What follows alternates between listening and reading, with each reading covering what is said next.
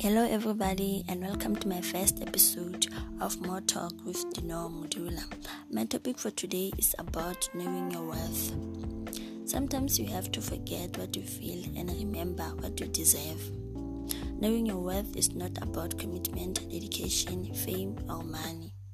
Money can buy you values. You can be as pure as dead and have those respect and morals. Know what is important to you and then feel secure in your pursuit to achieve that. One of the biggest mistakes that most people do is to believe that love is about finding the right person, while in reality, love is about becoming the right person. Don't look for a person you want to spend the rest of your life with. Become that person that you want to spend the rest of your life with. And sometimes it's better to just let things be. Let people go. Don't fight for closure. Don't ask for explanation. Don't chase answers.